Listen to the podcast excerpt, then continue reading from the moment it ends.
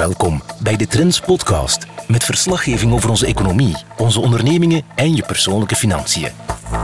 Met extra aandacht voor de coronacrisis en de oplossingen die ons helpen de impact te verzachten en de schade te beperken.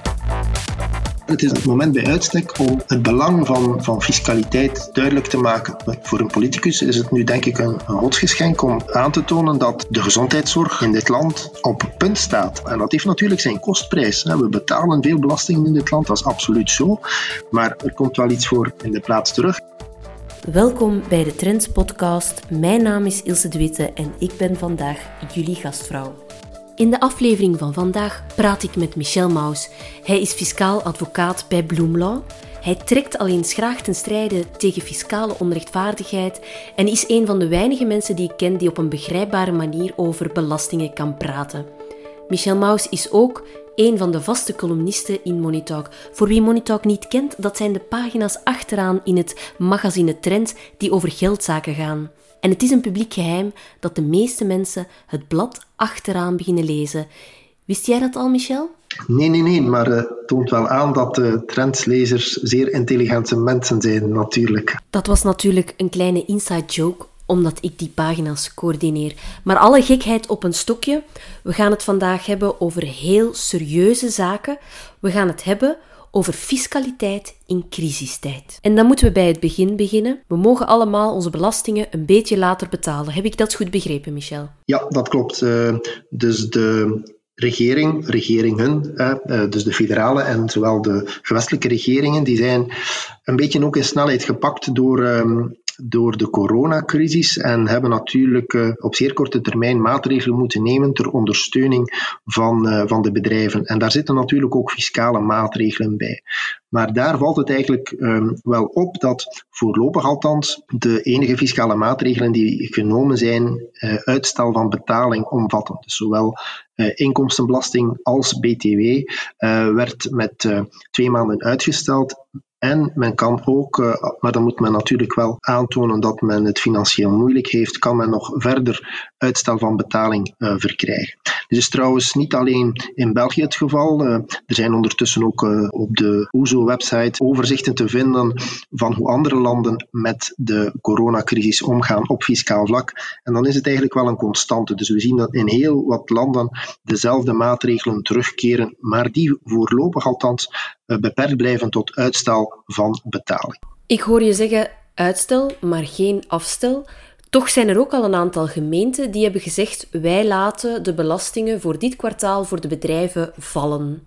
Dat klopt. Dus uh, op, dat vlak, op dat vlak zijn de gemeenten eigenlijk wel een stapje, of een aantal gemeenten uh, al een stapje verder gegaan. Uh, dan heb je natuurlijk bijvoorbeeld de toeristische stad zoals Brugge, waar de horeca natuurlijk zeer veel te lijden heeft onder de coronamaatregelen. En we kunnen er ook al van uitgaan dat de horeca pas als laatste de activiteit terug zal kunnen opstarten. Dus die sector wordt zeer zwaar getroffen. En in een toeristische stad als Brugge heb je dan bijvoorbeeld terrastaxen die ge, gevraagd worden aan de horeca-uitbuiters. Wel, daar heeft men beslist om die terrastaxen te halveren, uh, bijvoorbeeld. Ook uh, de bedrijven die toeristen rondrijden in de binnenstad met paard en koets en, en via bootjes op de binnenwateren, ook zij hebben een halvering um, gekregen van de te betalen belasting. Dus daar gaat het eigenlijk wel al om belastingverminderingen en dat is iets wat we voorlopig althans op het gewest niveau en op het federaal niveau nog niet hebben zien passeren. Om bij het voorbeeld van Brugge te blijven, van waar jij afkomstig bent. De straten zijn daar leeg, er zijn geen toeristen, er zijn zaken die straks twee maanden dicht zijn zonder veel perspectief, die geen inkomsten hebben. Dan lijkt het mij maar een magere troost dat je die belastingen wat later mag betalen of dat er sommige belastingen, zoals die terrasbelasting, gehalveerd worden het gaat toch echt wel moeilijk worden voor bepaalde ondernemers. Wel, ik denk dat dat nu de eerste lichting maatregelen is geweest die men heeft genomen. En men heeft natuurlijk onmiddellijk uh, de betalingsuitstel toegekend, maar dat zorgt natuurlijk uh, een stukje voor uh, boemerangfiscaliteit, want uitstel is natuurlijk geen afstel en dat impliceert dat binnen twee maanden dan wel BTW en inkomstenbelasting moet betaald worden. Dus of dat dan een oplossing is voor de bedrijven is natuurlijk een andere zaak. Maar ja, we zitten natuurlijk met de budgettaire context ook. het is vrij spectaculair wat men allemaal doet. men trekt alle registers open om bedrijven en ook, ook werknemers die in tijdelijke werkloosheid vallen, om die te gaan, te gaan ondersteunen. Maar dat kost natuurlijk aan geld. En dan de vraag stellen om ook nu nog belastingverminderingen te gaan, te gaan toestaan of, of belastingen te gaan kwijtschelden.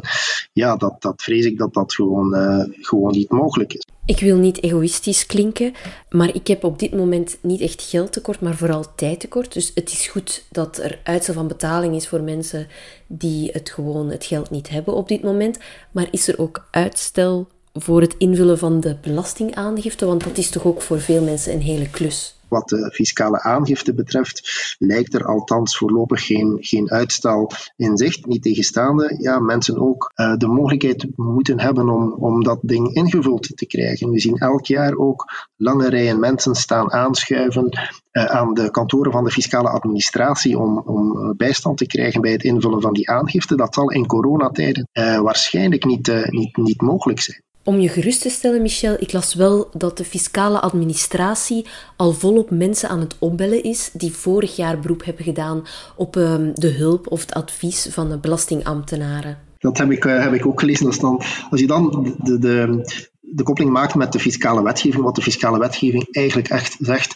Uh, de fiscale wetgeving laat eigenlijk enkel toe dat mensen die niet kunnen lezen nog ondertekenen, zo staat het letterlijk in de wettekst, zij kunnen een beroep doen op een ambtenaar om bijstand te krijgen bij het invullen van de aangifte. Dus uh, niet kunnen lezen nog ondertekenen, maar ja, men gaat wel moeten kunnen telefoneren, anders uh, zal het natuurlijk ook niet lukken. Maar ook dat vind ik toch wel ja, een, aangelegenheid die niet mag onderschat worden, want er zijn heel veel, echt ontzettend veel mensen die niet meer in staat zijn om die aangifte in te vullen en die nood hebben aan bijstand. Dus als je dan um, in coronatijden de termijnen niet gaat verlengen, ja, dan ga je toch wel mensen uh, in, in problemen steken die niet tijdig die aangifte kunnen indienen. Je hebt natuurlijk ook mensen die geen beroep doen op een ambtenaar om hun belastingbrief in te vullen, maar die bij vrienden of uh, kennissen, familie aankloppen of misschien bij een adviseur van de bank om samen die aangifte in te vullen. En dat kan nu natuurlijk ook niet, want we mogen elkaar niet zien. Dat is problematisch en begin dat maar eens uit te leggen via de telefoon wat men moet doen. Dat, dat, gaat, dat gaat gewoon niet. Hè. Dus daar heb je, moet je toch wel ja, fysiek contact hebben om um, de, de stukken te kunnen bekijken, om, uh, om die in het juiste vakje ingevuld te krijgen. Dus dat toch, is toch wel een aandachtspunt waar men uh, binnen de komende weken toch wel een beslissing over zal moeten nemen. En er zijn nog wel wat andere problemen die jij hebt opgemerkt. Hè? Want uh, de regering heeft niet enkel voorzien in een uitstel van betaling voor bepaalde belastingen. De overheden hebben ook een aantal maatregelen getroffen om de koopkracht van de mensen op peil te houden. Er zijn een aantal premies, een aantal vergoedingen toegekend. En bij sommigen zou er wel eens een afrekening met de fiscus kunnen komen achteraf. En mensen zijn zich daar allicht niet altijd van bewust. Dus misschien moeten we die eens even allemaal overlopen. Ja, wel, qua steunmaatregelen zijn er verschillende zaken die de regeringen in het leven hebben geroepen. Voor werknemers de tijdelijke werkloosheidsuitkering. Uh, we hebben voor zelfstandigen het crisisoverbruggingsrecht en daar is er geen twijfel over. Die uitkeringen die zijn gewoon belastbaar als inkomen in de personenbelasting. Dus die mensen zullen daar personenbelasting op moeten betalen. Voor wat de, het, uh, de tijdelijke werkloosheid betreft, wordt er wel een stukje bronheffing afgehouden. Er wordt 26 procent van de uitkering afgehouden als zijnde een bronheffing, dus een voorschot op de uiteindelijk te betalen personenbelasting. Maar voor de meeste mensen zal het tarief van de personenbelasting hoger zijn dan die 26,75%, wat dus betekent dat ze volgend jaar nog extra belasting zullen moeten betalen. De vraag is natuurlijk of die tijdelijke werklozen zich daar allemaal van bewust zijn en of die allemaal een potje opzij houden om straks die, um, die afrekening, die belastingfactuur die nog komt, te gaan betalen. En voor zelfstandigen wordt er helemaal niets afgehouden, dus zij moeten daar zeker rekening mee houden dat ze volgend jaar belast zullen worden. Maar dan hebben we de, anderzijds de premies voor bedrijven, de zogenaamde hinderpremies. Die zijn momenteel fiscaal vrijgesteld, maar alleen wanneer het gaat om premies die men krijgt naar aanleiding van hinder door openbare werken. Coronacrisis valt daar momenteel niet onder. Dus de premies die nu uitgekeerd worden, die zijn in principe belastbaar eh, in de vennootschapsbelasting als winst, in de personenbelasting voor eh, zelfstandige ondernemers als, eh, ook, ook als winst uiteraard.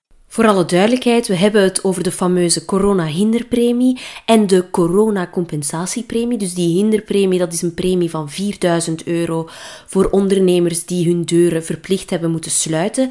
En de compensatiepremie, die kunnen ondernemers aanvragen uh, wiens omzet met minstens 60% door de coronacrisis in elkaar is gedoken. Inderdaad, dus uh, die twee uh, premies en ook in de andere gewesten heb je ook hinderpremies die men heeft in het leven geroepen.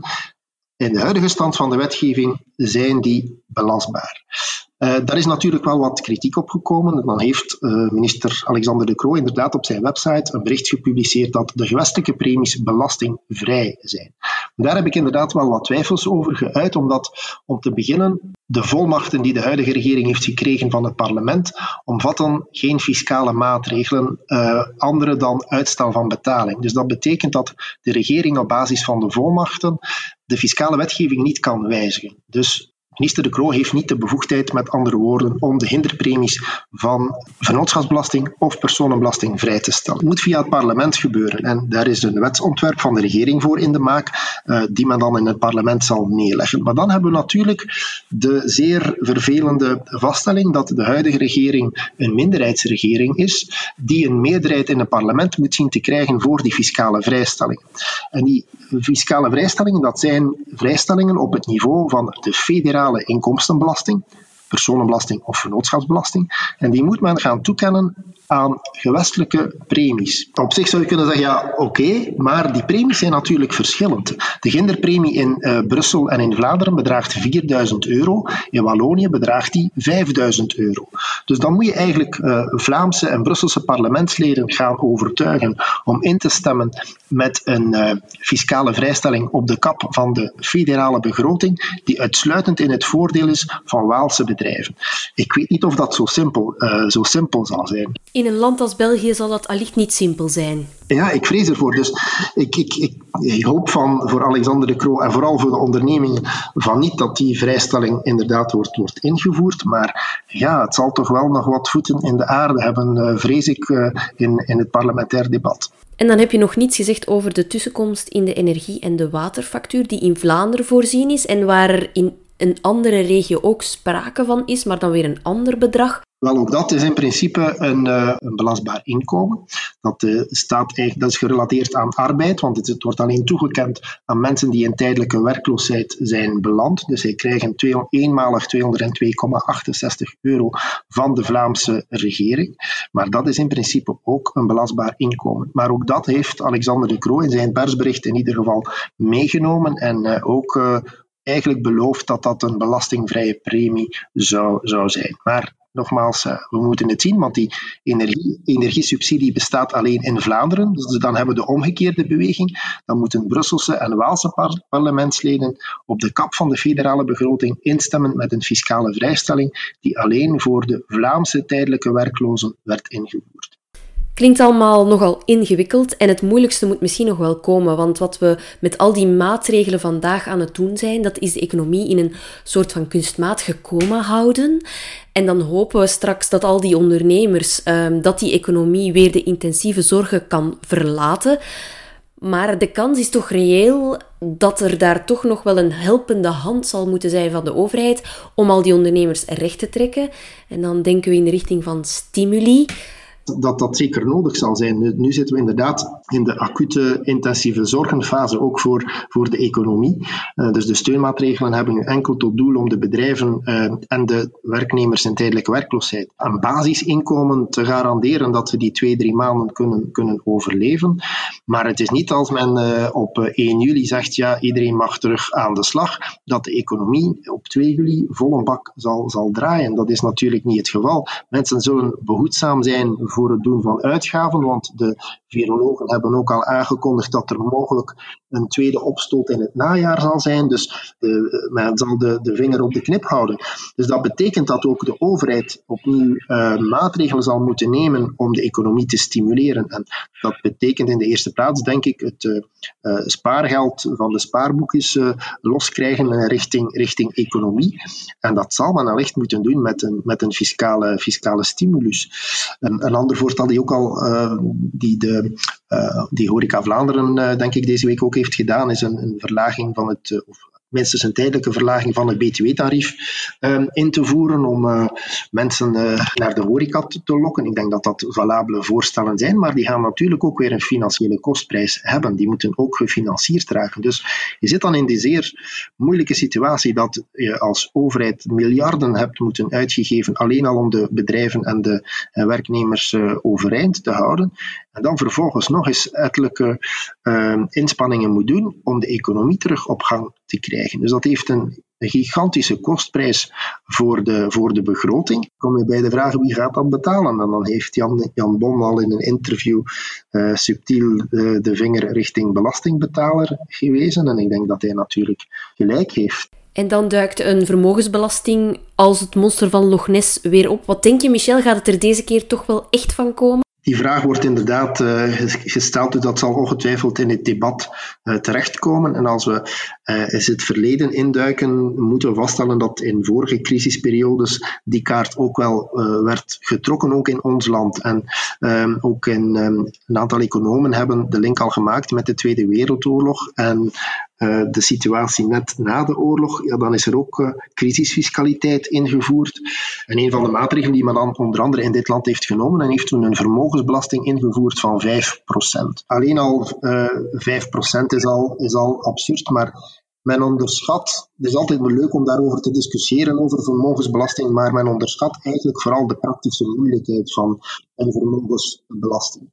Want de eerste, de, vraag, de eerste vraag die rijst natuurlijk is, wat is vermogen? En we hebben het debakkel gezien met de tax op de effectenrekening. Als je het vermogen uh, zodanig verengt tot effectenrekeningen met meer dan 500.000 euro aan waarde, ja, dan ben je natuurlijk uh, gigantisch aan het discrimineren. En dat heeft het Grondwettelijk Hof uh, uiteraard ook bevestigd.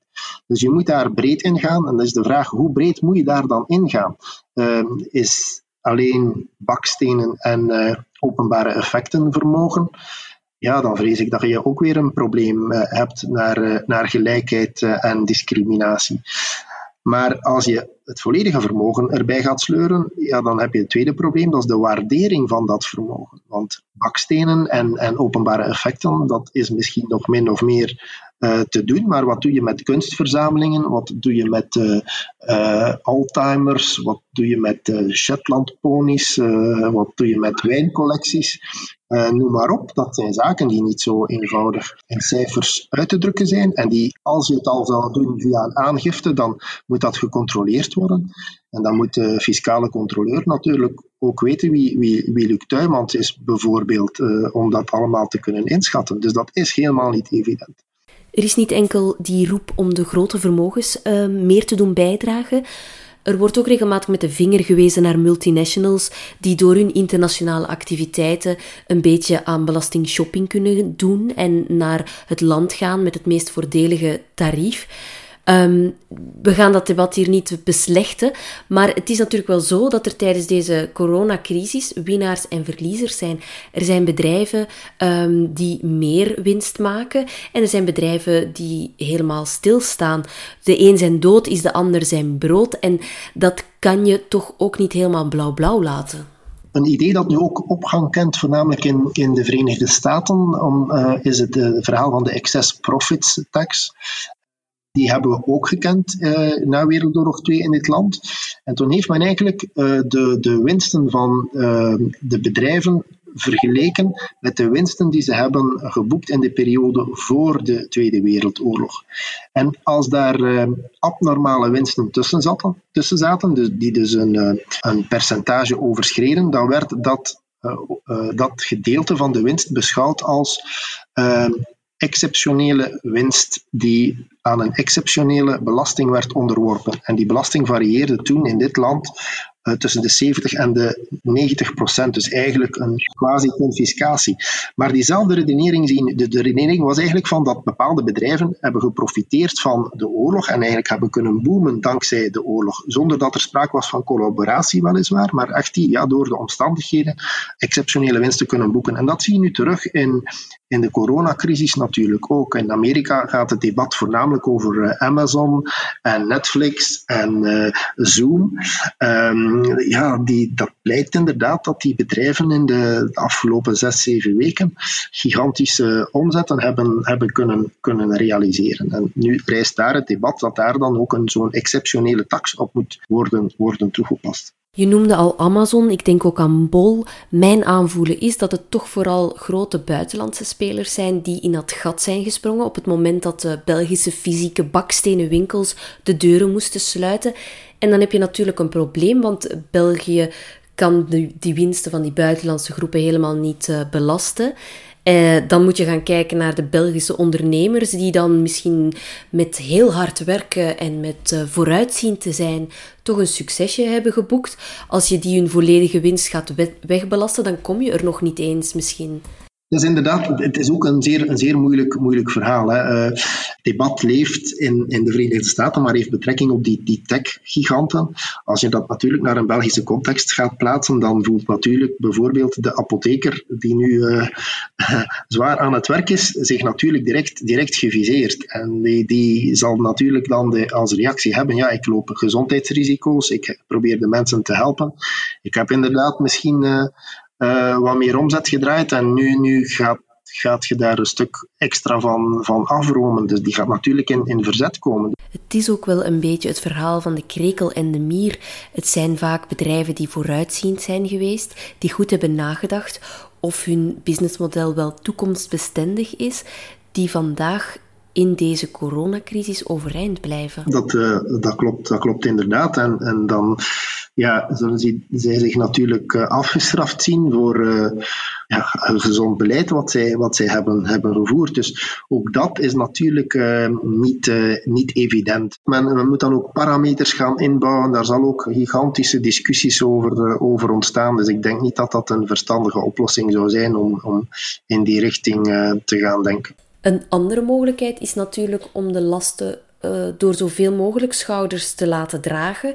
En als we alle belastingen een klein beetje verhogen, dan zullen de meeste mensen dat niet eens voelen. En dan uh, moeten we terugkoppelen aan uh, het verhaal van onze loodgieter, politicus Jean-Luc Dehane, die in 1992, um, ehm, omdat er toen ook budgettaire problemen waren, een aanvullende crisisbelasting heeft ingevoerd in de inkomstenbelasting. Daar werden alle tarieven met 3% verhoogd. De bedoeling was dat dat een tijdelijke crisisbelasting zou zijn. En tijdelijk was natuurlijk uh, relatief van uh, de crisisbelasting in de vennootschapsbelasting is pas vanaf dit jaar afgeschaft. En, uh, maar het was wel een goed systeem. En, en omdat men eigenlijk de crisisfiscaliteit die men wil invoeren zeer breed gaat verdelen. Waardoor iedereen een klein stukje van de koek uh, moeten dragen zonder overdreven uh, belast te worden. En men zou, uh, de Haan had dat alleen maar gedaan voor de inkomstenbelasting, maar men zou dat natuurlijk veel breder kunnen uitrollen en eigenlijk over alle federale en alle gewestelijke belastingen kunnen gaan, gaan toepassen. Dat die een klein beetje worden verhoogd. Eventueel kan men dat nog gaan moduleren door bijvoorbeeld uh, nu tijdelijk een, uh, in de personenbelasting waar het toptarief 50% is, door dat toptarief nog met 1%, 51 of 52% te verhogen vanaf een zeker uh, inkomstenniveau. nu is het tarief 50% al van toepassing van rond de 40.000 euro. Ja, men zou vanaf 100.000 euro 51 of 52% tijdelijk kunnen gaan toepassen voor een paar jaar, om uh, dat herverdelend karakter toch ook voor een stukje in die crisisfiscaliteit mee te nemen. Maar of dat ook uh, breed gedragen zal worden door de bevolking, is uh, natuurlijk een, ander, een andere vraag. We staan nu al met z'n allen te applaudisseren elke avond om 8 uur voor de de hulpverleners. En er is zeer veel solidariteit onder de bevolking. Maar ja, de vraag is: zal er ook fiscale solidariteit zijn om uh, de begroting terug voor een stukje uh, op orde te krijgen? Dat is uh, een verhaal wat de komende maanden natuurlijk duidelijk zal worden. We leven natuurlijk in een land waar het overheidsbeslag al redelijk hoog is En die overheden hebben ook wel wat fouten gemaakt. Denk maar aan het coronavirus dat als een griepje werd afgeschilderd. Uh, de mondmaskers die er zouden moeten zijn, maar die er niet waren. En ga zo maar door. Dan is de vraag inderdaad of de Belgen bereid zijn om nog meer te betalen voor die overheid. Maar het is anderzijds ook uh, het moment, denk ik, uh, het moment bij uitstek om het belang van, van fiscaliteit duidelijk te maken. Voor een politicus is het nu denk ik een, een godsgeschenk om aan te tonen dat de gezondheidszorg in dit land op punt staat en er wel voor zorgt dat mensen opgevangen worden, dat het ding functioneert, weliswaar met zeer veel uh, maatregelen zoals, zoals de lockdown, maar, maar we staan er wel. En dat heeft natuurlijk zijn kostprijs. We betalen veel belastingen in dit land, dat is absoluut zo. Maar er, staat, er komt wel iets voor in, in, de plaats, in de plaats terug. En men kan kritiek hebben zoveel als men wil, maar je moet het wel eens vergelijken met, met, met andere landen. In de Verenigde Staten is er geen tijdelijke werk Dan ben je gewoon direct werkloos. En als je moet laten verzorgen omwille van een corona-infectie in de Verenigde Staten, dat is een totaal ander verhaal dan wat dat in, in ons land uh, het geval is. Dus het is het moment bij uitstek, denk ik, om uh, communicatief vanuit politiek oogpunt nog eens het, uh, op te wijzen op het belang van, van die fiscaliteit en van iedereen fiscale solidariteit ook, ook te vragen. Maar het spreekt natuurlijk voor zich dat ook politici dan een stukje solidariteit moeten tonen en, en, en uiteraard misschien ook uh, op vlak van, van vergoedingen een beetje moeten inleveren. Ik had hier nog wat vragen voorbereid over uh, bedrijven die hun werknemers op tijdelijke werkloosheid zetten en ze toch nog vol een bak laten, laten doorwerken. Maar uh, laten we geen woorden verspillen aan, aan de profiteurs. Ik hoop dat die een keertje goed uh, in de spiegel kijken, naar zichzelf kijken. En, en laat ons hopen dat iedereen zijn duit in het zakje wil doen. Hè, dus de werknemers, uh, maar ook de, de bedrijfsleiders, dat zij een stukje van hun, hun toplonen laten vallen. Politici moeten ook eens naar hun eigen riante vergoedingen kijken. Eh, en als echt iedereen bereid is om een, uh, een duit in het zakje te doen, dan, dan gaan we hier wel uitgeraken. Hè. Um, optimism is een moral duty. Michel, heb jij het gevoel dat je alles hebt kunnen zeggen wat jij wou zeggen? Ik heb uh, denk ik alles gezegd wat ik wou dan wil ik jou graag nog bedanken voor je wijze woorden. En dan wil ik ook de luisteraar bedanken. Hopelijk zijn jullie er volgende keer ook weer allemaal bij. Aarzel ook niet om te abonneren op de podcast, om die te liken of te delen via de sociale media. En voor de echt gemotiveerde luisteraar is er ook nog altijd de mogelijkheid om een recensie achter te laten op uw favoriete podcastplatform. Tot ziens, of beter gezegd, tot hoors. U luisterde naar de Trends podcast met een update over onze economie, onze ondernemingen en je persoonlijke financiën. Deze podcast kan je beluisteren op trends.be-podcast via SoundCloud, Spotify en iTunes.